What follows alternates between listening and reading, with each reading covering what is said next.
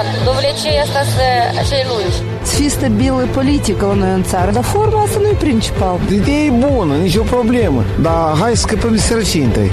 Realitatea cu amănuntul, văzută de Lilian Ciocan.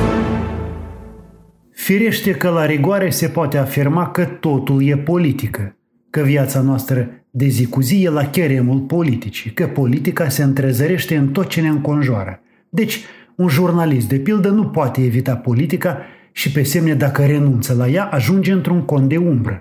Anume, politica atrage cei mai mulți spectatori și face rating. Nu se poate pe semne fără politică, dar la fel de important e cum ne apropiem de ea. Revin la un subiect mai vechi, la talk show-ul politic. Va să zic că am văzut pe internet un talk show politic dintr-o țară occidentală care m-a frapat.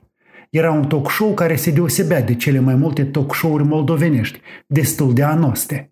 Invitații moderatorului erau doi politicieni, un analist politic și un scriitor. Ei bine, câți scriitori sunt invitați în talk show-urile noastre politice? Mai nimeni nu e invitat, deoarece la noi se crede că oamenii de artă nu au ce să spună în emisiuni politice. O greșeală foarte mare. Omul de artă, medicul sau profesorul ar putea să confere discuției despre politică un suflu proaspăt, să aducă în discuții detalii noi.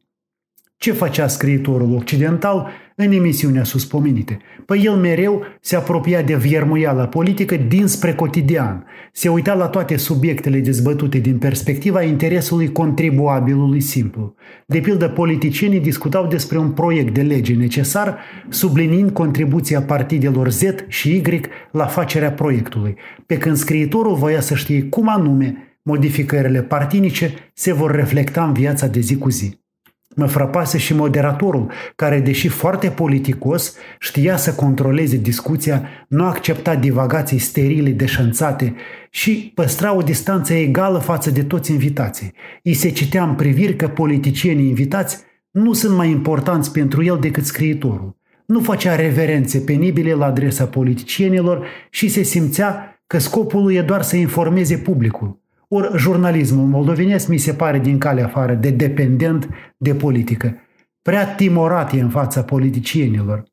De fapt, nu politicianul îi face o favoare jurnalistului venind la emisiune, ci jurnalistul îi face o favoare politicianului, oferindu-i șansa să fie ascultat de marele public. Dar discuția e prea lungă și voi reveni încă la ea.